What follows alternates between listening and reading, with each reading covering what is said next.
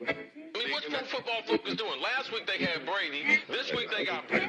We're doing it. We're literally doing it differently from everybody else. As a matter of fact, moving forward from this point on, I will not make reference to PFF. Do you not understand that they are that way because you're Joe Flacco? And you just like to discredit things that people deserve credit for. That you can't possibly be expected to defend that. Talk about the game, Sam. So Who cares about what people think about us? Yeah, I like football, I like football season, all the things that go with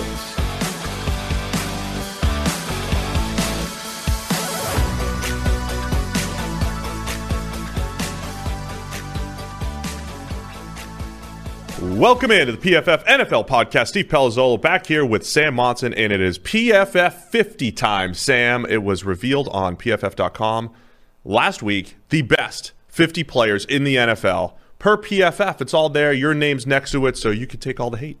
Yeah. Except the things I'm blaming you for. What are you blaming me for? I don't know. I'll find some things. We did work on the list together, and we have a very special guest today. It is PFF Top 50 member, actually PFF Top 8 member, Yeah. Bobby Wagner, linebacker from the Seattle Seahawks, going to be on later in the show. It'll be interesting to see if ranking eighth in the NFL is disrespectful. You know, because the Yeah. fans think it is always. Like if you're not number one, you're being disrespected. If you're not first, you're last, Sam. Right. So Bobby here is going to be ranked number eight. Let's see how he feels about that.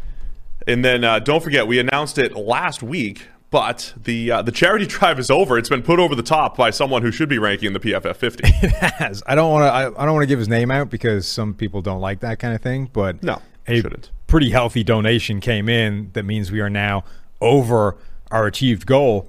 So at some point in the future, I shall be doing one of these shows dressed up like minor league Steve with ridiculous facial hair. You just need to bring the assorted crap that I need to dress into. All right, I'm going to gather everything. I'll, I'll gather it all up, and we'll be doing that probably sometime in July. Make it one of our preview episodes, whatever Yeah, it might be. because you have to go back to Massachusetts to get all the crap. Yeah, I think some's here and some is back there. Okay. I have to get the best assortment of uh, equipment Yeah. And uh, uniform for you. And I have to work on what this line facial hair thing looks you have like. a few weeks. You have a few weeks to, to get it ready. So, um, thank you for that. Excited about it, and um, yeah, we'll be doing that at some point. So, appreciate all of our listeners once again coming through for us. Yeah, for you. absolutely. Everyone that donated to this, there's a giant sum of money on its way to uh, the Make a Wish Foundation, Tri State Make a Wish Foundation. So thank you to everybody that donated, especially the guy that came in with the monster donation to push us, push us over the top. All right, so here's what we're going to do. Today, we're going to split this into two episodes. PFF 50, the best players in the NFL heading into 2021. We're today we're going to talk about the top 25, the guys that made it. We'll talk about the process. We'll have to reiterate the process on both shows just so people remember. And then we'll have Bobby on to talk about his number 8 ranking, number 1 linebacker on the list. And then later, Thursday's episode, we're going to go through the the bottom half of the top 50, talk about who just missed it, who's going to be a part of the list next year. So let's start at the top, Sam. Uh, one of the first ever PFF NFL dailies that we did was a simple debate: who's the best player in the NFL, Aaron Donald or Patrick Mahomes? And they're going to be at the top of the PFF 50. We went with Aaron Donald, once again, the best player in the NFL heading into 2021. But explain first the process and why this wasn't a slam dunk. Grab the quarterback, grab Patrick Mahomes. Yeah, well, for a start, the PFF 50, the PFF 101, um, these these sort of overall lists that we do typically strip out position value, right? Otherwise, particularly the 50 would be like 25 quarterbacks, one after another. Then we would get to players like Aaron Donald. Then we get a few more quarterbacks, and then we'd get everybody else. So, frankly, I don't know about you, but that doesn't sound like a great list to me. Does not. So you strip out position value. You say, look, quarterback obviously is the most important position in the NFL, but it, that doesn't determine how good you are at what you do. So let's rank all these positions as if they're equal. Now, look, there's limits to that. There's no fullback on this list. Justin Tucker isn't on the list. We don't really care about kickers and punters. They may be people too, but they're not real football players. No disrespect to our friend, Mr. Leader, Tyg Leader, who, by the way, has had the CFL has been calling. CFL's interested. We have a lot of CFL teams listening. We got to get the NFL is obviously the next step. We got to get the NFL in there. The CFL has been calling about this guy, kicker slash punter slash trick shots, sixty yard drop goals, whatever. NFL needs to get on the phone as well. Anyway, no disrespect to those guys, but they're not real football players. So every other position, you know, we rank them, um, and then it's a case of well, how do you compare, you know, a cornerback with a wide receiver, with a center, with a quarterback? And there's no real scientific way of doing that, right? There's there's a lot of um, subjectivity to it, but I think one of the biggest ways of doing it is what's the gap between you and the next best guy, right? How much better are you at what you do than the next guy at your position? And to me, a, a huge amount of sort of just how good you are, period, is understanding the context of that and understanding the context of like where your position group is right now compared with you know five ten years ago like what is the current state of your position in the nfl and where are you compared with that context So let's explain because that's the context that puts Aaron Donald at the top, Yeah. the best defensive player in the NFL. Uh, just using a three-year sample, the last three years, 96.2 grade. And, and by the way, the one other thing we need to clarify: at the end of the season, we had put together PFF 101. Mm-hmm. Before the season, we put together PFF 50. The 101 is looking backwards. It's just for the last season, so we have a PFF 101 for the 2020 NFL season only. The PFF 50 is looking forward. So the bigger body of work. When you look at Donald, his three year grade of 96.2, who's the second best interior defensive lineman during that time? Chris Jones? Yeah. Kansas City Chiefs? 91.9. Yeah. The other guys in the running, like Cameron Heyward uh, of the Pittsburgh Steelers, he's a 91.6. So we're talking about five grading points between Aaron Donald and that next group Chris Jones, Cameron Heyward, uh, Grady Jarrett's a 90.9.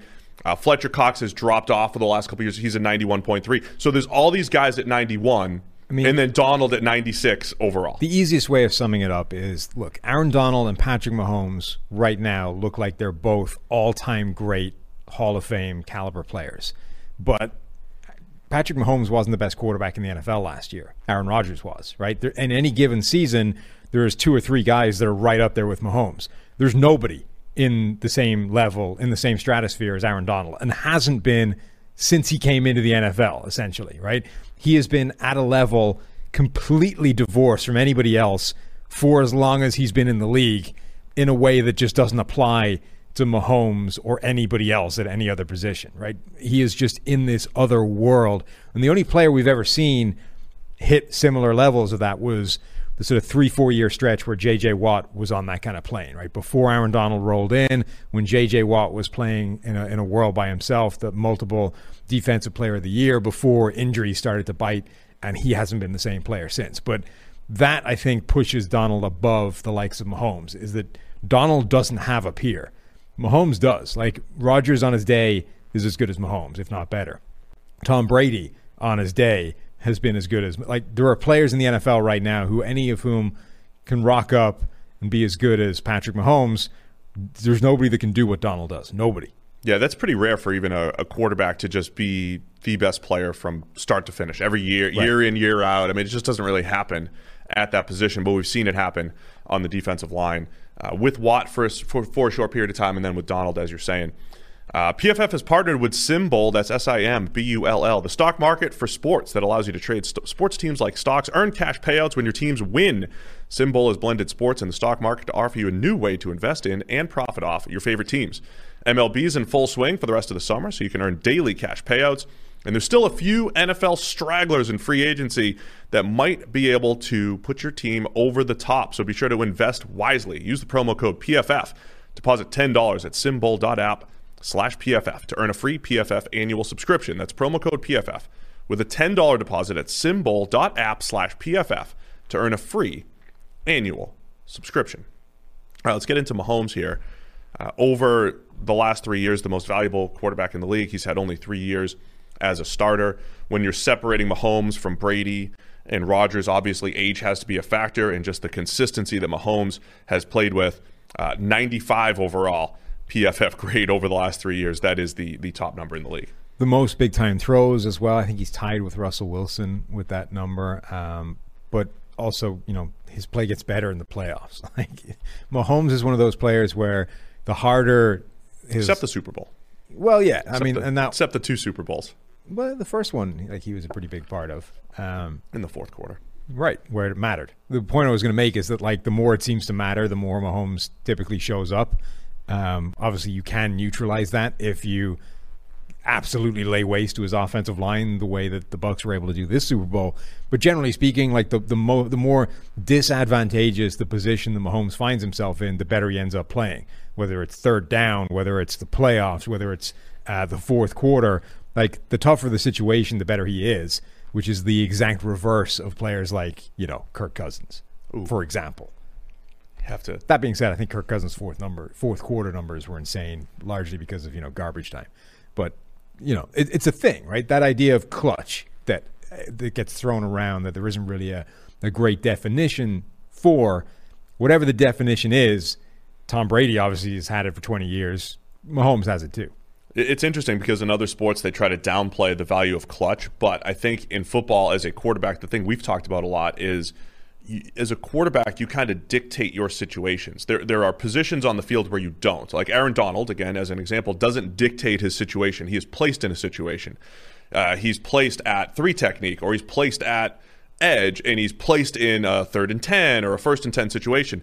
But when you're the quarterback, and you are you play to the situation. So it's your you have the ability to to decide essentially when do I throw the ball down the field? When do I check down? When do I take more chances? And all that stuff. And that's why I think the quarterback the the the clutch concept in other sports people like oh you can't control when you hit a home run. You can't control when you you know have a really good pass rush that's true but the quarterback does control that. So there is something to it and I do think that's why Brady has been so special throughout his career. I just think it's an interesting dynamic when you're comparing quarterbacks to maybe other positions. So um, from a quarterback standpoint we went Brady at 7 overall and then Aaron Rodgers at 10 trying to separate those guys Rodgers did have a better grade than Brady last year. I think it honestly depends on you know how far you want to go back over the last five years. Brady's got the highest grade Yeah. among all quarterbacks, just above Rodgers, 97 overall back to 2016. He's been the most valuable quarterback in the league by almost four wins over Aaron Rodgers.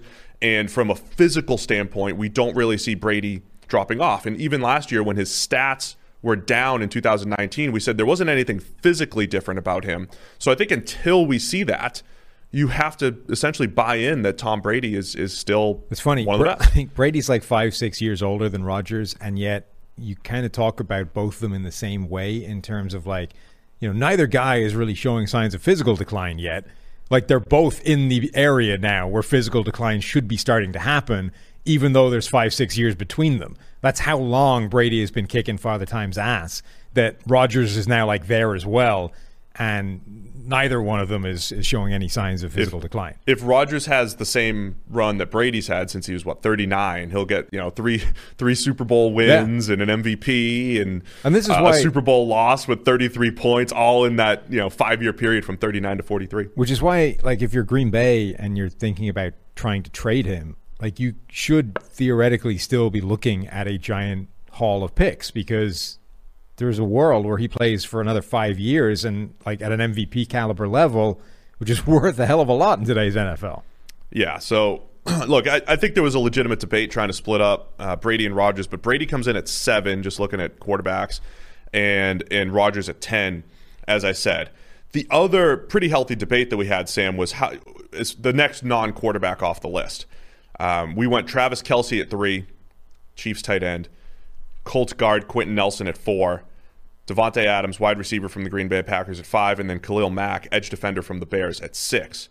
I think Kelce, Nelson, and Adams all. I think there was points where we were looking through this list, and all all three of them could have been number three on the list. And this will be the the theme of this, right? Splitting hairs between Yeah. one guy versus the next. Splitting hairs and also um, how you weight the information. Like in today's NFL, recency bias is everything, right? So there's going to be players that aren't on this list that were fan- fantastic last year, and everybody's going to be, well, how can you not have this guy ranked, you know, in the top 50? He was a top 10, 20, 30 player last season. He's not there. That's the last thing we saw.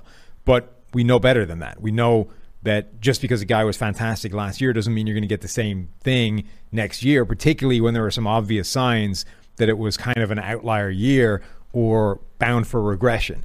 But once you've accepted that, it becomes a lot more complicated in terms of, well, what does matter?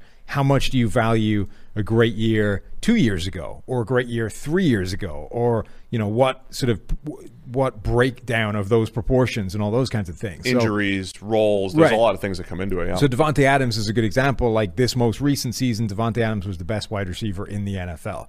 Um, he's been arguably the best route running receiver for years. Everything else in his game kind of came together, but this was a career year for him and like a, a significant step forward from what we'd seen in the past. So do you assume this is him now? Like he's now in that Julio Jones category of the best wide receiver in the NFL from now on until he starts to decline, or was this a high watermark? Does he now does the tide go out a little bit and you start to see more of a Davante Adams from the previous couple of years? And this is the same kind of conversation with every one of these guys. You know, Khalil Mack has had a couple of relative down years, but then bounces back a little bit. So do you give Khalil Mack credit for rediscovering his best form? The whole thing is is very difficult when you're talking about splitting hairs between players that are all great. Yeah, and it, but I think part of it is what you said initially on Donald is when you compare to your peers. Uh, comparing Davante Adams to his peers is more difficult because there are some there's a, there's a slew of really good receivers. We've talked about this for a while, whether it's the nature of the position or just the way the NFL's going. When you're picking out elite receivers or true number ones, you can go 15 or 20 deep in the NFL. When you talk about tight ends, how many times have we said on the show? There's there's Kelce Kittle, Waller, and maybe Kyle Pitts now. I mean, that's it as far as tight ends. And then so Kelce got the nod at three because he was just so incredible last year. Yeah.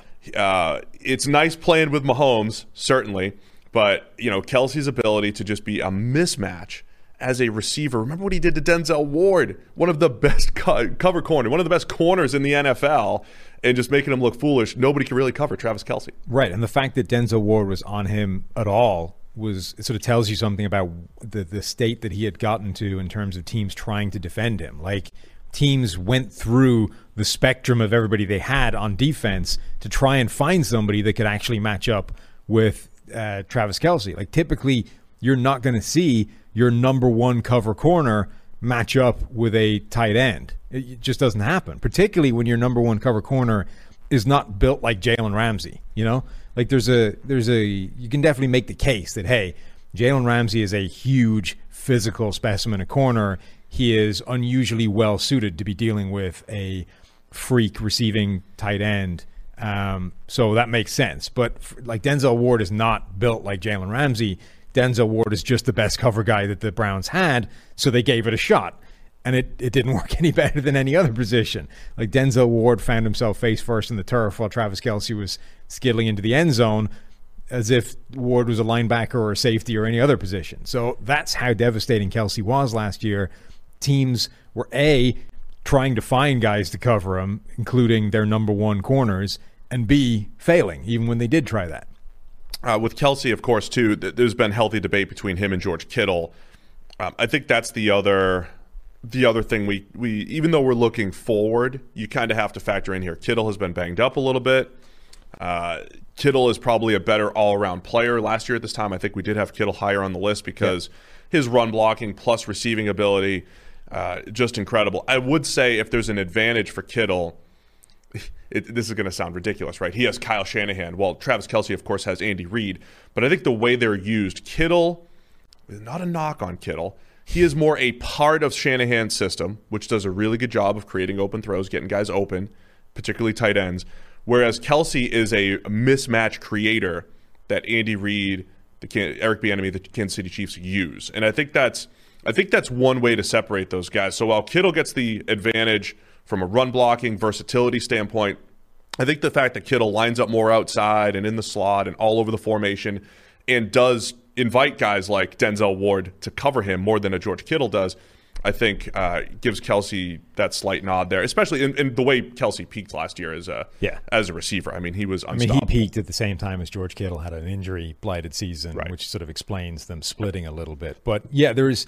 By the way, a- Kittle came in at ninth, Like, Yeah. so we weren't knocking him. He came in at ninth. There is, though, a very subtle difference that is it's difficult to articulate, but it's probably quite important between they both they're both in an offense that is very good and has one of the best play callers and play designers in the NFL working to get them the ball. the difference between the two is that Kyle Shanahan is very good at creating these plays that cause defenses problems and therefore spring a guy open on the back end. So, you know, these wide zone play actions with uh, a bunch of fakes off the back end of it. And then, oh, look, there's a tight end leaking behind it going the other way who's now wide open 20 yards downfield. Get it to Kittle. Now the guy's got the ball in his hands with space and he can destroy the guy's left remaining and rumble for 50. Um, but the fact that he was 10 yards wide open in the first place is a huge thing that most tight ends don't get to play with. Now, the other end, you've got Travis Kelce with Andy Reid. Now, he schemed up a, a lot as well. Remember, Travis Kelce is the guy that catches a lot of those uh, shovel screens, you know, those sort of weird plays down in the red zone where it's just a flick from uh, Mahomes to Travis Kelce, and it's like a, it's a free receiving touchdown essentially, right? All Kelce had to do is catch the ball, dive into a gap, two yards, boom, receiving touchdown. But the fact he gets essentially That's all Mahomes, by the way, on those Of course. well placed shovel passes. so they're great d- uh, play designs. They're schemed up, but they're sort of designed so that okay, we just get the ball in Travis Kelce's hands and give him the chance to make a play, as opposed to Kittle, where the play has already kind of been made by the time he gets to it, and then you're relying on Kittle to like add some add the cherry on top to the play That's a good because of what he can do. That's a good way of distinguishing it. There is a difference between schemed up, get it in this guy's hands because he's so good. Yes. Versus like uh, Shanahan out Shanahan out schemes the defense. Right? Right. He creates open throws by moving defenders, not so much putting the ball in. I mean, he puts it in guys' hands to to make to create. Shanahan like Shanahan creates a lot of plays where anybody could be on the receiving end and it would be a good play anyway. And then Kittle gets to add value on top of it because he's a great Right. uh, receiver after the catch with the ball in his hands. Like he adds a bunch to that, particularly, and he's you know he's a part of the blocking scheme as well, which only enhances it. Whereas Andy Reid is really good at figuring out how to maximize the number of times you get the ball in Travis Kelce's hands, right? Regardless, a normal a player as good as he is would be taken out of the game more than he is in most offenses. But Reid is really good at uh, neutralizing that and making it really hard for you to take Travis Kelce out of the game. So there's a sort of they I think they both benefit massively from the offensive system that they're in, but there's a subtle difference in how that impacts them. And I think one leans a little bit more on the skill set of the guy to make it work. I think it's good to discuss the position battles, so to speak. So again, Kelce at three, Kittle at nine, the fourth overall player on the board, Quenton Nelson. So he's he's interesting when you compare him to Patrick Mahomes, right? Because we said, hey, Mahomes is he's the consensus top quarterback in part because of age and just how good he's been at the beginning of his career. Quenton Nelson's the same, but Quenton Nelson has never actually ranked in a season as the top graded guard, and Patrick Mahomes has never ranked as the top graded quarterback in any of his three seasons. Even his MVP caliber season, Drew Brees graded higher than him, but Mahomes was the most valuable receiver uh, quarterback that year. But even over the last couple years, Mahomes has not had the number one ranking. But it's when you take that body of work. We have three full seasons of Mahomes as starter. We have three seasons of Quenton Nelson in the NFL, an 81.6 grade as a rookie, which is exceptional for a guard, a 91.2 grade in 2019, and 87.5 grade in 2020. We haven't seen that level of consistency from a guard, and then I think at tackle, it's maybe just Joe Thomas. You know, through the P, through PFF history, that have just that uh, offensive linemen that have graded that well that early in their career. So Quenton Nelson and Zach Martin, I think, are the two guys kind of battling for that top spot at guard, and Quenton Nelson gets the nod from us based off that those first three seasons. Yeah, and Nelson was second in that 2019 season where he had the 91 grade. It was just Yeah, a- I'm not, not. I'm just saying he's been like second or third right, the last couple of years, but he just hasn't had that number one ranking, even though he's the best guard in the NFL, total body of work wise. Yeah, and certainly when you look at like the guys that have popped up and had that number one grade, like Brandon Brooks, then blew out his Achilles or whatever it was he he went down with. Um, plus, he's getting up in years. Yeah, I think Nelson is the clear, obvious answer, and then Zach Martin is is right behind him as the one guy who hasn't really suffered any kind of drop off on that Dallas offensive line.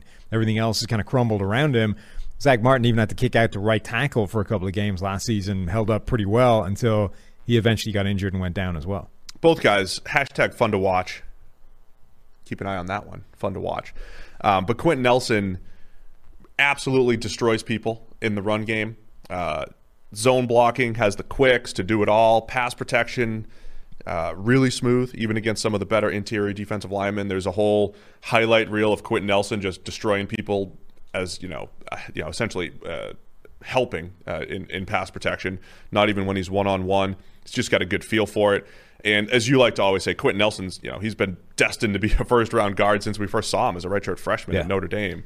Um, so having him at three, I'm sorry, at four, makes a lot of sense. Zach Martin at 13. He's also got the smarts and awareness that some other players don't have. Like there's Right. there's multiple plays where he picks up a guy that shouldn't be anything to do with him. You know, Yeah, right. a late rusher on the blitz that's going to kill the quarterback, and Nelson is able to see it coming, know that he can sort of bail from his original guy and just torpedo this dude, take him out of the play just by the quarterback. A enough time to get rid of the ball, and B, you know, buy him life for the next play in a way that like those are plays that they're really small things in terms of there's maybe like two of them a year.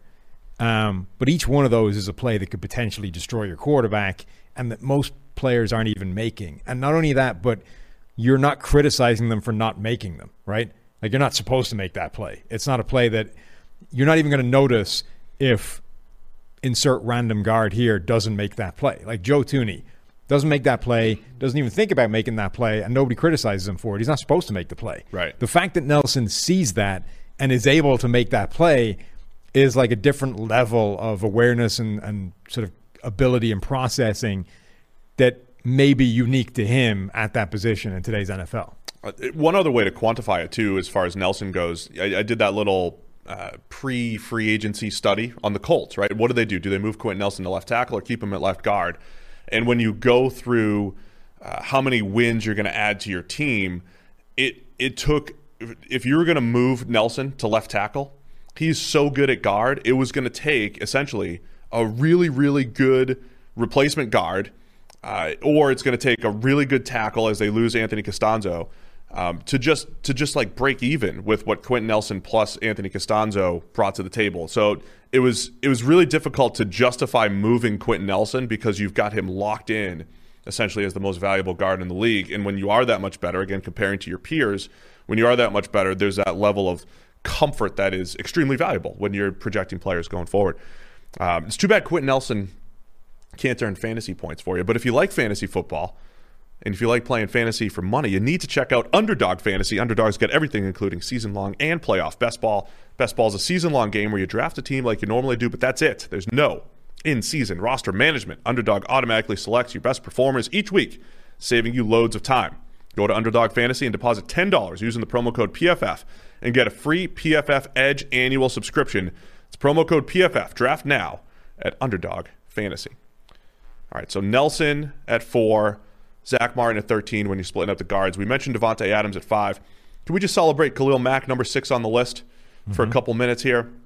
It, like you said, it, it feels like, and again, sack wise, nine sacks by our numbers in 2019, 10 last year in 2020. Nothing breathtaking when it comes to Khalil Mack. But he had, uh, in even just his pressure totals last year, 59. It was actually the lowest we've seen from him since his rookie season. But he had a number of those quick wins, those, you know, he, he- quick win that does not lead to a pressure. So that's all being quantified. Uh, even though he wasn't getting to the quarterback as much last year, he's also been as elite of a run defender as we've seen on the edge. And I, I think the biggest compliment for Khalil Mack is remember when Von Miller came out and every year you'd have a prospect compared to Von Miller. And it's like, come on, guys. Von Miller is good at everything. Stop comparing people to Von Miller. Stop comparing people to JJ Watt. Well, Khalil Mack has essentially earned that Von Miller comp through the years. And him and Von were just neck and neck when it came to grading. Von's battled injuries and a, a not so great 2019 season. So Mack has vaulted above him and is now, I, I think, that top edge with, you know, TJ Watt and a few other guys maybe uh, on his heels. Yeah, so over the last five years, um, last season, 2020 was the lowest number of total pressures that Khalil Mack has had, even if you include uh, plays nullified by uh, penalty. But it's the second best win percentage of his career because he had 45 of those 45, all right, so those are the ones that 45 are of those quick plays that don't get to become pressure, which is like 20 more than any other season in the last five years by him. and just ex- and, and so those are plays where he could absolutely whoop somebody, and then there's either a it could be the Quenton Nelson double team. Someone else is coming to pick him up, right? So Khalil Mack's essentially doing his job in drawing a double team Mm-hmm. based off the win, or the pass is just getting getting getting out quick. Yeah, It's I just mean the best example are the best examples are like look, the quarterback is working the other side of the field. You know, it, so Khalil Mack whoops the left tackle, is bearing down on the quarterback, but the quarterback's working the right side of the field, and the pass is open, so the ball's out before Mack gets a chance to hit the quarterback. And because the quarterback was working the other side of the field, he never even knew it was coming. So it's not pressure, right? You can't credit Mack for a pressure on the play because the quarterback was never under pressure. He had no idea that he was a second from death by Khalil Mack bearing down from behind him. But it's a clear pass rush win for Khalil Mack versus the left tackle. So we have these these play types that we're able to credit him for that pass rush win without putting it down as a pressure that skews other numbers in terms of quarterback performance and those kinds of things. Let's stick with this position theme then. So with edge defenders, we have Khalil Mack at six, T.J. Watt, the next edge off the board in our in the PFF 50 at 11, uh, and then we've got where am I going? It was uh, Joey Bosa. He's not from the San Francisco. I typed in San Francisco 49ers next to his name. What an idiot! Big mistake. Joey Bosa, not Nick. Um, and then uh, he's at 21, and then Myles Garrett at 25. So Say what else? DeAndre Hopkins doesn't play for the Houston Texans either. no, no, he doesn't. Well, I did a bad job here. Yeah, fix that for me in our little spreadsheet here. Um, so there'll be other edges off the board. Nick Bosa came in at 27. By the way, this is all over at pff.com. It was revealed all last week on the website. Your thoughts on those edges going forward? TJ Watt has really emerged these last couple years. Joey Bosa, just like separating him from Nick Bosa has been difficult, but Nick's injury last year, you know, and Joey's consistency has been incredible. And then Myles Garrett, you know, he's another Von Miller type. You know, he has he's lived up to that hype. So it's a high end edge rushers around the league. It's it's a good time for that position. Yeah, I mean TJ Watt is the other guy I think up there with Khalil Mack in terms of very real argument to say he's the best edge edge defender in the NFL, not just edge rusher. Back to back seasons with a PFF grade above 91, which is pretty crazy. Last year he had a, a run defense grade of 90 as well. He's got three interceptions over the past couple of years. Right, there's a play where he, you know, read a quick pass by Daniel Jones and got his way in, underneath it. Like, line, like edge rushers aren't supposed to do that, but Tony Brackens used to do that all the time. of course, Yeah. It's the it's the Steelers' defensive scheme, so he has to drop into coverage a little bit more than those guys, or at least be more aware of that type of pass than those other guys. He's got what 115 or so coverage snaps over the past couple of seasons for the Steelers. And credit the Steelers though, because they've cut down on that number. Early in his career, he dropped into coverage a lot more. They've cut down on that number. We've seen Watt's production rise quite a Yeah, bit as it's far gone as from pass rushing goes. 185, 131, and then 50, 60. Yeah, uh, but even like when he does drop into coverage, he's pretty solid at it. I mean, you don't have massive responsibility when you do. You play curl flat, you play this the short little zone, keep the ball in front of you. Uh, but he's even solid at that, and that you know because he does drop a little bit more than some of these other guys, it could potentially hurt his uh, pass rush production. But ask JJ; he thinks TJ is the best edge in the in the league. Uh, well, of course he does. Yeah. JJ's JJ's a big fan of TJ. Yes, the the Watts I think are very good at bigging up the other Watts. Yeah. So TJ Watt, yeah, um, he's emerged. He's been fantastic. Uh, Myles Garrett has continued to improve. So again, Myles Garrett's at 25, uh, and then and again Joey Bosa at, at 21. When you talk about those guys, they are the classic examples of dominated in college, dominated in the NFL. I mean, if you look at Joey Bosa's career, he's got one anomaly. 2018, only played 427 snaps, had a 71 grade. But other than that, it's 86, 88, 89, and then last year was actually Joey Bosa's highest grade in his career 90.2 overall. Uh, excellent run defender, really good pass rusher. How many times have we said don't necessarily look at the sack totals? Only eight by our numbers last year, but 61 total pressures, and this was all only on 350 rushes last year. A lot of other guys like Watt had over 530. So you give Joey Bosa another 150, 180 pass rushes, and you know you see that production go up. Joey Bosa has been really consistent. Yeah, and he also has that. I think there's a a little bit of a boost to him in terms of the versatility he has to play as a true edge rusher versus a guy that can kick inside a little bit and be more of a kind of interior three four end type of player. Um, Joey Bosa has incredible cons- uh, consistency and versatility that some of these other guys don't necessarily have. He's just good at everything. I think when you're listing these guys, though, I don't want to say I don't want to say splitting hairs again, but if any of these guys are the top edge defender this year, are you surprised? No. Throw in, I mean, throw Myles in Garrett. Nick Bosa. Myles Garrett's a great example. Like Myles Garrett has now had two seasons of pass rushing grades above 90. Now, okay, one of them was only half a year because he brained Mason Rudolph with his helmet and missed half the season. But he's had back to back years with like a 90 plus grade, and it still feel, it still feels like there's more to come from Myles Garrett. Like, it still feels like there's a better year from Myles Garrett to come. Like he was 90 grade last season and was you know got COVID, wasn't quite the same guy for a period of the season. Missed half the year with the year before with suspension. It feels like Myles Garrett is just sort of on the brink of putting together a season that would be like one of the best we've seen amongst edge rushers since we've been grading things, but hasn't quite got there yet. So he still needs to like jump over guys like TJ Watt and Khalil Mack that have been at that level, even the, the Joey Bosa's and Nick Bosa. Nick Bosa, we've still only seen one year from. We've Right. seen rookie Nick Bosa, and it was good enough to be ranked in this conversation. Like that guy broke the rookie record for total pressures in a season. Didn't just break it, Over like 80 shattered pressures. it. The previous total, I think, was 62 by Aldon Smith. So he's like 18 higher than the best we've ever seen, and was still like motoring by the Super Bowl. Like he had 12 pressures in the Super Bowl. So he was playing the best football. Like you know, we talk about the rookie wall. Players typically like fall off in December or certainly January. Nick Bosa was like cranking it up by the time the Super Bowl rolled around. Yeah, so he's another one, just like Kittle of the Niners, probably gets dropped a little bit because, you know, you, you let some other guys pass you, the injury factor. But again, if Bosa ends up a top, Nick Bosa ends up as a top 10 player on this list a year from now, that wouldn't be surprising. He's at 27, but we'll talk about him later in the week. So Edge Defender has a, a bunch of representation in that top 25. Uh, Bobby Wagner, again, who we mentioned will be on in a little bit. Bobby Wagner at eight overall, the best linebacker in the league. It was there was a while it was just Bobby Wagner and it was Luke Kuechly. Uh, there's a debate about Fred Warner, maybe from the San Francisco 49ers, coming off of an incredible year there. But we have Warner at 20, but Bobby Wagner holds holds the crown as the top linebacker in the league, eighth overall on this list. Yeah, and I think he's this is a good example where just body of work and sample size and all those kinds of things just stand in his favor. Um, Fred Warner was fantastic last season. Looks like one of the best, arguably the best coverage linebacker in the NFL, but he just doesn't have the, the just the body of work that Bobby Wagner has, who has been one or two or three in terms of the best linebacker in the NFL, basically for his entire career. And the guys he's been vying with have been Luke Kuechly, who was you know an all-time great, Lavonte David, who's right up there as well.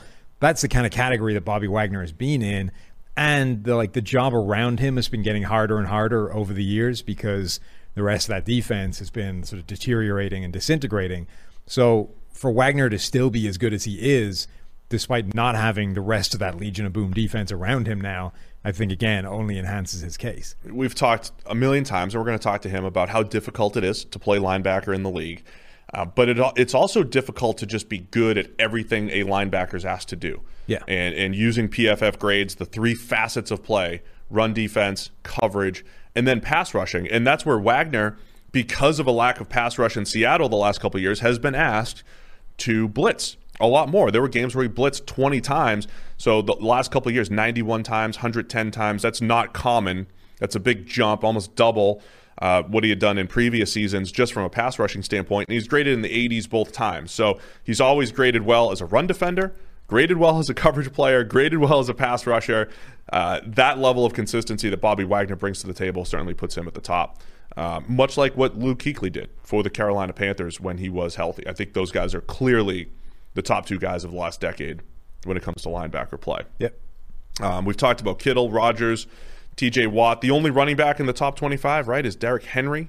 Uh, we've got a couple other running backs who make it in the second half of the top 50, but Derrick Henry continues to buck that trend, right? I mean, you expect some regression. You expect, you know, there, there's an offensive line overhaul last year in Tennessee. They, they they were a good run blocking team. Don't get me wrong. They they still put him into a pretty good position, but he's averaging over four yards per attempt after contact. After contact, there were running backs around the league averaging just 3.9 yards per attempt overall, and Derrick Henry's averaging four after contact per rush over the last couple of years. Yeah, I mean, it's regardless of how important you think running backs are, it's very difficult to argue with the kind of production that Derrick Henry has put up, particularly because like the Titans have not had the clear best run blocking offensive line in the NFL for the last two years, which would exp- you know you could explain some of that away if you were looking at that and saying, yeah, yeah, well, of course he's got great numbers. Look at the line he's running behind. Like this was a little bit of the, the Ezekiel Elliott thing for a while.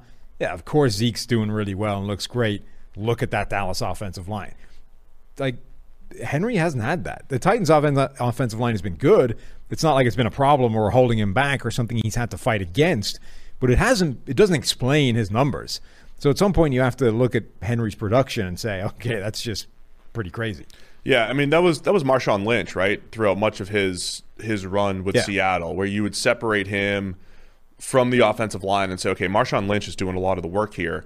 That's absolutely the difference between like Zeke Elliott and uh, Todd Gurley when he was on a roll. You could, I mean, Todd Gurley's career has gone directly proportional to what Right. his offensive line has done.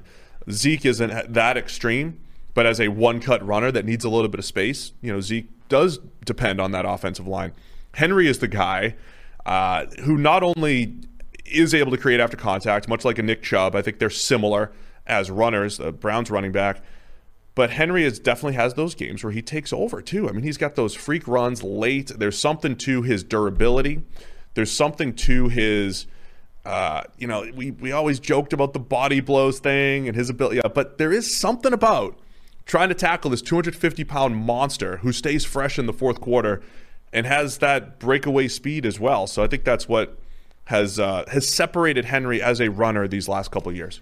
Yeah, I don't know if it's a, if it's a case of like it wears down a defense, and you know, in the fourth quarter is where the body blows start to have an impact. I think it's just when you you're dealing with a guy that's that size and 250 pounds, you can't. You're not going to bat a thousand in terms of tackling him and in terms of stopping those big plays. So eventually they're going to happen, and if they happen in the fourth quarter, it becomes remembered and it's definitive, and it's you know it becomes that hey, look, the body blows finally started to take, but those probably happen in the first quarter just as often, and you just don't notice it, or they're not remembered as much because it didn't it didn't change, it didn't sway the outcome of the game with eight minutes to go in the first quarter. It swayed the outcome of the game when it happens with four minutes left in the entire game, and that puts the Titans up in a lead they didn't relinquish. You know what I mean? It's just a sort of situational thing, I think. Yeah, I mean, I remember him. I remember him stiff arming Earl Thomas in a playoff game and running 68 not just yards. stiff arming him, using Earl Thomas as his own lead blocker. Yeah, like he got him turned around and was like using it. It was like uh, you know Nelson and The Simpsons, where he like picks up Bart and is like literally using him to fend off the other kids. That's what Derrick Henry did to Earl Thomas. That deserves merit in the PFF 50. That's why Henry comes in at number 12.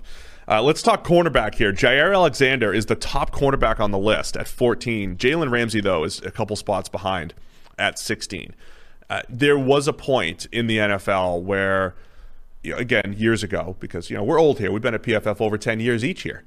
We were sitting here debating Darrelle Revis, Richard Sherman, guys who did, and they were the clear top two corners in the NFL for quite a while. They're still debating it on Twitter, right? They still are attacking each other, but they both played different games, right? They, you know, Darrelle Revis played man, and Sherman played that off cover three with a little bit of press here and there. It is tough right now, I think the last couple years, to say who are the definitive top cornerbacks because coming into last year, it had been Stephon Gilmore, and he he had an average season last year, below average season really, and dropped completely off the PFF 50. And so now Jaire Alexander was a top rated corner last year, top grade. But Jalen Ramsey is asked to do some different things with the Rams. I don't think he was as good as the perception uh, was. Uh, because you talk, we've talked about like hidden plays. Ramsey got whooped by DK Metcalf a couple times where there was just overthrows that j- just don't show up in the stats. But I think there's a healthy debate between Jaire Alexander and Jalen Ramsey. I think Jalen Ramsey is so. If your analogy it was Sherman versus Revis, I think Jalen Ramsey is the Patrick Peterson of that equation, which is Okay. a guy whose job is definitely harder than almost any other cornerback in the NFL in terms of responsibility, in terms of assignments. What they ask him to do is more difficult than anybody else. So you need to credit him with that beyond the grade, right? So Jalen Ramsey's PFF grade last year was in the 70s. It wasn't right up there with Jaire, you know, 90 uh, plus or wherever he was Uh, sorry, 70s was was 2019. Um, it was where was he this year? Jalen Ramsey. Yeah, it was still the 70s, 79.8, almost 80. Yep. So it's it's a step behind the Jaire Alexanders of the world with, with a 90 plus grade, um, but he, he had a harder job. Uh, like undisputed fact, that Jalen Ramsey's gig last year was harder than Jaire Alexander's, but there's always a bit as well where okay, we're a little bit lower than the perception because of that difficulty in his job uh, his job description. On the other hand, the perception's a little bit off as well because you're not remembering all these plays that we're factoring in. So I think it, exactly like Patrick Peterson, the truth is somewhere in the middle between raw overall PFF grade and like the hype machine, which is like, oh, Patrick Peterson is every bit as good as Richard Sherman. I don't think Patrick Peterson was ever as good as Richard Sherman, to be honest. But I will absolutely admit that Patrick Peterson had a harder job or had a more difficult assignment most of the time than Richard Sherman did. And you're earning that assignment because you're really, really good. Right, you're not getting it because right. you suck, right? It's a re- you're getting the more difficult assignment for a reason, which is why you have to sort of credit him back for that. Using PFF WAR wins above replacement, Jaire, Jaire, Jaire Alexander has been the most valuable corner in the league over the last three years. So, um, what he's brought to the table now, he's going to be playing. I think this will be interesting as well. He's going to be playing in the same scheme that Jalen Ramsey played last year. They're bringing the Brandon Staley scheme that's going across the NFL, right? That Fangio tree. We'll call it the Fangio tree. Fangio to Brandon Staley. Now, elements of that are going to Green Bay. We saw Jalen Ramsey move around a little bit. Ramsey is an excellent zone defender, too, right? I mean, he had all those skills at Florida State. He was a safety initially at Florida State, played in the slot there and played outside. So he's got zone skills and a press man body. They're talking about Jalen Ramsey. So the Rams tapped into that a little bit in a zone heavy scheme where certain times he'd line up in the slot, they play zone, he'd line up outside, they play they did it all. I want to see how they how the Packers deployed Jaire, not the same body type, not the same physicality, but a good all-around skill set. Jaire's ball skills are really good. He could play man, he could play zone, he could do it all. Could be a nice season for Jaire, or just have a lot more on his plate in general with the way Green Bay plays defense. Should we uh, should we add to this? We like go a step further in professionalism and give a little rundown of the, the 50 so far? What do Yeah, they call yeah, it? A reset. Is that what they call it? A little reset. All right. Aaron Donald, Patrick Mahomes, Travis Kelce, Quenton Nelson, Davante Adams, top five. Khalil Mack, Tom Brady, Bobby Wagner, friend of the show, upcoming, hopefully. Uh, George Kittle and Aaron Rodgers, your top 10. TJ Watt, Derrick Henry, Zack Martin, Jaire Alexander, David Bakhtiari, the guy we haven't mentioned yet in the top. That's your top 15. And then we're on to Jalen Ramsey at 16. Great. That was a good good rundown. Right? All right. So that so that's our corner. pros do that. That's yeah, how that- they do it. that's very well done. We're just scratching the surface of professionalism for Always. the fourth straight year. Um, so those are the the two corners that make the top twenty-five. Let's talk Bakhtiari at fifteen. Uh, again, this is why PFF exists to highlight people like David Bakhtiari to say, "Hey, look, this is the best pass protecting tackle in the NFL right now." And does he appreciate it? Does he? I don't think so. Probably Certainly not enough. I mean, look, Joe Thomas did. he did. Joe did. Still does. Friend of the show. Yeah. I mean, we helped we helped Joe Thomas's uh, Hall of Fame case. Yeah, yeah, we're we're what pushes Joe Thomas's Hall of Fame credentials. Well, think about the edge. difference, right? So Joe Thomas is a slam dunk first ballot Hall of Famer, right? Yes. Off of perception. But then you can always just go to PFF and say, look, we've been around, we've been You know graded since case. 06. So yeah, and he started in 07. We have his entire career graded. You can at least confirm that. I- now, wait, Maurkice Pouncey is also potentially a Hall slam dunk surefire Hall of Famer, and you might be able to go check his PFF grades and say, okay, wait a second. Yeah. Let's second thought here.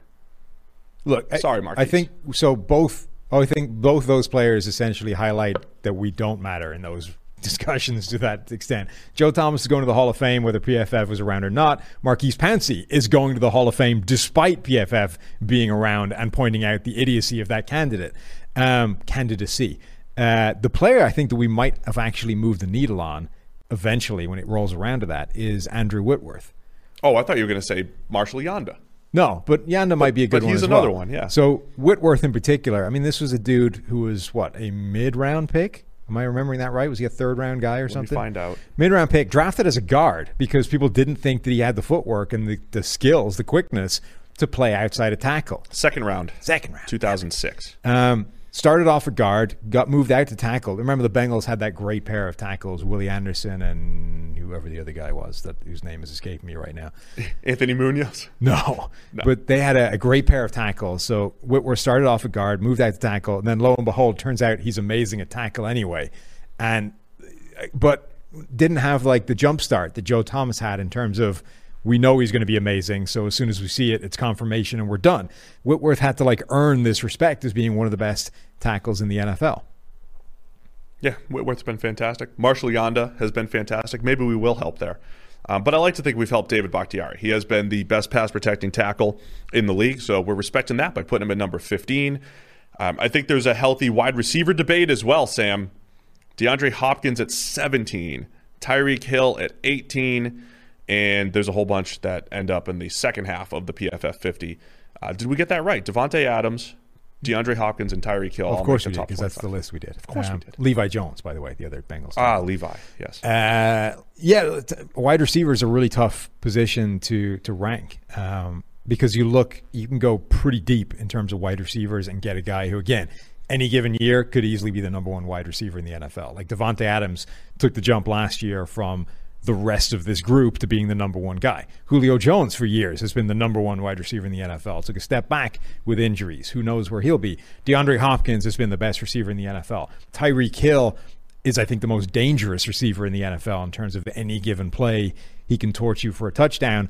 Allen Robinson has been a, a top 10, top 5 guy despite never having a quarterback. Like what happens if Justin Fields is incredible and suddenly Allen Robinson looks like the best receiver in the NFL because he's finally got a guy that can get him the ball somewhere in the vicinity of where he is. We'll talk on Thursday too. Are we too harsh on Julio Jones? Yeah. After one down year and some injuries, look- are we too harsh on these injury injured guys? AJ Brown is suddenly going to have a season where Julio Jones is on the other side of him and doesn't have to deal with coverage being rolled in his direction and all those kinds of things. AJ Brown, as incredible as he's been in his first couple of years, could be even better year three. Michael Thomas is fairly low down the list because you know he had a down year and, and injuries and all those kinds of things. Michael Thomas has been one, one of the best receivers in the NFL. Yeah, I think when you're looking at Davante being the top guy, I mean, he was just uncoverable in the red zone. I mean, he's uncoverable everywhere, but I mean, a touchdown making machine last year. There were points in Adams' career where it's like the other team knows he's going to get peppered with targets. The Packers' complementary receivers, they're better than they seemed a year ago, but maybe elevated a little bit by Aaron Rodgers. But Davante Adams has been that guy. DeAndre Hopkins has gone through uh, a few years of that essentially with Houston. When Will Fuller was out there, fine, but there was a lot of times Will Fuller wasn't out there. Yep. And you just go right to DeAndre Hopkins. And I think it's that that multiple year multiple years of production for Hopkins that put him as wide receiver 2 on this list, 17 overall. I could see a changing of the guard a little bit as they, you know, as as Hopkins and some other guys get older. Um, I still think, as far as the skill set I want on my team more than anyone else, it's Tyreek Hill. You know, your point about if you just made him a straight up slot receiver all the time, or you just made him a deep threat, you could, could do it all and and produce incredibly. And it, you know, nobody nobody has to be accounted for more than Tyreek Hill. You can't leave him. You literally can't leave him one on one. Not because it's going to be a first down, but because it'll be a touchdown. Um, so Tyreek Hill is the third wide receiver on this list, but still my pick for the guy I want to start my receiving core with. Yeah, I mean, again, I, I just think wide receiver is such a, a tricky position to rank because uh, because of how much it fluctuates year to year and because of how good all of those guys are. So Hopkins is at 17. Tyreek Hill is at 18. Uh, at 19, Chris Jones, Tyreek Hill's teammate, Kansas City Chiefs. He's the second interior defensive lineman on this list. Uh, the third one's going to be Cameron Heyward coming in at 31. We'll talk about him on Thursday, but Chris Jones has become that guy, right? With the the the annual debate. Heyward's still in that debate. I think Fletcher Cox has dropped off the annual debate. Who's the next guy behind Aaron Donald? But Chris Jones has been incredibly consistent these last three years. Yeah, and I think the fact that he's ranked 19th is like he, he might be hard done by there because he gets stung with the context of like Aaron Donald, right? Aaron Donald out on this Like you have to separate the two. Yeah, well, so the the gap between Aaron Donald and the rest of the players at his position is one of the things that ranks Aaron Donald number one on the list and ahead of the likes of Patrick Mah- Mahomes and anybody else that's the clear best player at their position. Um, but it probably also means we underrate how good a player like Chris Jones or Cameron Heyward are, because if you take Aaron Donald out of the league, those guys are dominant interior forces that are good at everything and you know would be the best player at their position. Like the the difference between Chris Jones and Davante Adams, say, is it is it a big one? You know, if you if you eliminate Aaron Donald as the the context we're talking about here, No, it's not. like Chris Jones in any other period of the NFL would be held up as a perfectly acceptable best interior, like best defensive tackle in the league, right? If you went to 2004 and said Chris Jones is there, he's your best, he's the best defensive tackle in football, you wouldn't be, it wouldn't look ridiculous. Like that would be entirely acceptable. So we probably ding him a little bit too much, and not just him, but the likes of Cameron Heyward, et cetera, because they get constantly compared to Aaron Donald, and that's just harsh to anybody. The Don- Donald skewing everything for us. But you Jones comes in at 19. We mentioned Fred Warner, linebacker, coming in at 20. Uh, he he's really he's become that athletic middle linebacker that that can do it all. And I think he had showed flashes early in his career. But Warner took a big step forward last year. The, the production started to match what he's capable of. Um, and again, in, in a league where good linebacker play is tough to come by, Fred Warner looks like he could be the guy that becomes the next Bobby Wagner that we're annually talking about as maybe the best linebacker in the league. Yeah, definitely. I mean, Fred Warner, the only thing keeping him this low on the list, I think, is sample size and making sure that he backs it up next year. And it's not just that one year of a, a new high watermark for his play. The, the difference between Warner and, say, a Bobby Wagner or a Luke Kuechly has always been the missed tackles, though. Warner had 16 as a rookie, uh, 22 in his second year in 2019. This includes the playoffs. And then he did cut it down to 10 last year. He's had a lot of attempts during that time, but those are the things like Wagner has has had seasons where he's had three and one, Yeah. right? And, and Kuechly's had single digit missed tackle seasons, if I recall. Let me double check. But uh, Warner definitely a lot higher than some of those other top linebackers through the years. Yeah, which probably makes sense just in terms of where he's come from. You know, that overhang college position where you're out in space, you're dealing with lighter, smaller players, you're not having to make these consistent tackles in the box against, you know, running backs with a, a head of steam coming at you the whole way. Yeah, Kuechly's seven, uh, eight year career was it? 78 to- total missed tackles. Uh, Warner has 48 in three seasons, just for perspective. Again, how good Luke Kuechly's been. Yeah, Uh, Bobby Wagner has 76 since 2012. He Yes. has only three seasons with double digit missed tackles. right. So that's that's one of those differences. That's but Warner, including the playoffs for Wagner. Warner's one of those few guys that can handle, you know, single coverage against tight ends, you know, get in depth in zone, doing a lot of those difficult things linebackers have to do. Uh, let's wrap up this this top 25. We mentioned Joey Bosa at 21, Russell Wilson's at 22. Justin Simmons, a safety from the Broncos at 23. Trent Williams, offensive tackle from the San Francisco 49ers at 24. And we had mentioned Myles Garrett, edge defender from the Browns, coming in at 25. Let's break down that 22 to 25 group, starting with Wilson. Russell Wilson's now the fourth quarterback on the list, coming in at 22. He'd be in the top 10 if he didn't have that second half collapse last year. way in the top 10. I mean, he would be right up there with Mahomes. That's the thing. Russell Wilson has probably been harmed by a stretch of play more than anybody else on this list um, because that kind of collapse might be too strong a word, but the relative downswing of his production and, and play over the second half of the season was massive compared with where he'd been for what two and a half years prior to that. Like you could make a case that Russell Wilson over those two and a half years was the best quarterback in the NFL, better than Mahomes, better than Rodgers, better than Brady. But the decline and was so alarming and steep and and immediate and like concerning that it sort of it shakes like the entire foundations of how good you think Russell Wilson is. Like obviously he's still amazing, he's still a great quarterback, but now can you honestly hold him up alongside the likes of Mahomes and say, yeah, they're the same? We have plenty of time to talk about this before the season as we get into previews and all that stuff. But Pete Carroll's already talked about the difference in the offense uh, with Shane Waldron coming over from the Los Angeles Rams. He said the two big differences are tempo, which, okay, they're going to move faster, tempo, um, but also getting rid of the ball quicker. Is this, is this the year? So is this going to be good or bad for Russell Wilson? I think there's an argument argument to be made that even though Brian Schottenheimer uh, was not exactly loved by the analytics community. We ra- he ran the ball too much and, and all that stuff. They still played to Russell Wilson's skill set: play action, heavy attack, vertical passing attack, opportunity for big time throws, for high grading, for chunk plays. Right, that all plays to Russell Wilson. Is this going to be a situation where he still has enough of those plays? Or are they going to try to stretch it horizontally so much or get rid of the ball so much that they're going to leave some of those big plays on the table?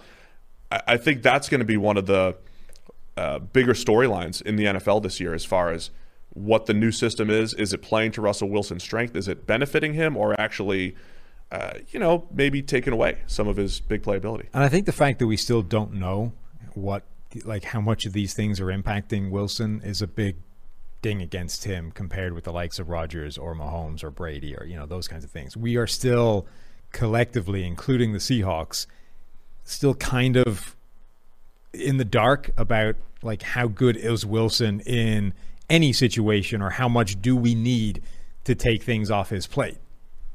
Justin Simmons has become the best all-around safety, one of the best all-around safeties in the league. Uh, he he had a breakout a 2009 uh, 19 season, carried it over in 2020. Great fit for what Vic Fangio does. Vic Fangio, to be to be fair, there's a there's a pretty good history of Fangio's safeties grading well. Yes. So when you talk about scheme fits and all that stuff, sometimes you don't look at safety, but there's definitely certain certain schemes where safeties tend to grade well. But Simmons has been that guy. Uh, plays the run well, playmaker. They a lot of two high safety looks that do play to his skill set pretty well. Yeah, he. I mean, he's ostensibly a free safety, but he makes more plays in the run game than pretty much any other free safety you're going to find in the NFL. That guy ranks in the top ten every year in terms of defensive stops, and he's like the only free safety in that list. Everybody else is like a a, full time strong safety in the box. Simmons is the one exception. And let's wrap it up with Trent Williams. What an incredible season. He missed the entire 2019 season, hadn't seen him since 2018, and he led the league in overall grade among tackles for the third time uh, in his career. Now, should we be looking at this and saying the three times that he did that were 2013, 16, and 20 and say, okay, well, Trent Williams would be the best again in what, 2024, 25? uh, maybe he'll take a little break here, but man, you know, it, it was he reunited with Kyle Shanahan too. He had played in that Shanahan system in Washington years ago, and he just destroys people in the run game. Yeah, I mean his highlight reel in terms of just burying defenders is ridiculous. He had a couple of plays against the Cardinals where he just absolutely annihilated defenders. There was one that surfaced on Twitter again recently where like just imagine being that linebacker because it's the 49ers, right? It's not like you know Right. what's happening immediately. Like your your read isn't instantaneous anyway. They're doing a bunch of stuff that means you have to like react and, and check your keys and figure out where exactly the, the play is going and the ball is going. So you're, you're like you're a linebacker. You've got that couple of the split second of hesitation of diagnosing all that and looking up and figuring out where you're supposed to be moving to, and then you look up and you just see this 300 and plus pound Mack truck steaming in your direction with a full head of steam, ready to annihilate you. And I, I can't remember who it was. It might have been uh, it might have been Isaiah Simmons or it might have been uh, Somebody in Arizona. Yeah Hicks. It might have been Hicks. But anyway, like he he does Again, sort of poor linebackers, man. Poor linebackers. the hesitation step, you know, figure eventually figures out where the ball is, and then you just see him, you know, head turns to where he's supposed to be, and at that point, Williams is like a yard away sprinting and is about to just bury him. Like that's how are you supposed to? That's what linebackers have to deal with right now. And that's what Bobby Wagner has to deal with. Before we talk to Bobby Wagner, quick reminder the College Football Preview Magazine is going to be out on June 28th. Is that today? Because Uh, we're no, recording this early. Oh, yeah, it's today. It's, it's out today. today. That's what happens when you record early, Sam. A little inside baseball there. It's out today. 600 plus pages of analysis, the best returning players for all 130 college teams, advanced scheme breakdown, strength of schedule, and projected wins. It's our college football preview magazine over at pff.com. Let's get to Bobby Wagner. Uh, we'll discuss how difficult it is for poor linebackers in today's NFL and uh, see how disrespected he feels at his number eight ranking Yes. on the PFF 50. We also anticipated a Bobby Wagner interview. We had Bobby Wagner, we had it slated. He backed out, he dropped the ball. So it's okay. We're going to get him back on here. But we did the entire episode teasing this Bobby Wagner interview that will not be there as part of the Monday episode. Yeah. So rather than going back to edit the episode, it's a lot of work. I mentioned it a bunch of times. It's called professional tease hmm. in the business here, Sam. We're not going to go back and fix it. So you're going to listen to the Monday episode, and when I say Bobby Wagner's going to be there, just ignore it and just know he'll be there on a future show. Of course, the people that are only listening to that show and not listening to this one aren't going to get your warning. Put a disclaimer in the uh, No Bobby Wagner Disclaimer: will be appearing not on the featuring show. Bobby Wagner. Yeah, yeah. Okay, Yeah, we'll right. do that. Or we'll put like a timestamp in, like where Bobby Wagner doesn't show up or something. That'd be great. Yeah. Yeah. Like you know, at one hour twenty two minutes, Bobby Wagner not appears. Right. Yeah. I think that's good. I like it. Um, we even did an, an outro like how all mistakes should be fixed. we even said like thanks Bobby Wagner for joining the show. Yeah. that's fake. Didn't happen. Never happened. Never came Yet. on. He'll be on later. it's a good thing we didn't try and like vamp and like talk about some things that Bobby said. Hey, Bobby You said know? some interesting things, didn't Yeah. he? Nope. Yeah, no, he didn't. show up. Wasn't so uh, we are the most professional podcast in the world. Well, this so that's the beauty about just scratching the surface of professionalism. You don't have to go through all the hassle of like the proper way to fix things. when expectations are low. Right. You always just roll them. right on through it. All right, special thanks to Bobby Wagner, our guest here on in breaking down the PFF 50. Uh, again, we'll be back here on Thursday, breaking down the second half of the PFF 50 and everything you need to know about who just missed the list and who's going to be on the list next year. So, thanks to everybody for tuning in. We'll see you guys Thursday.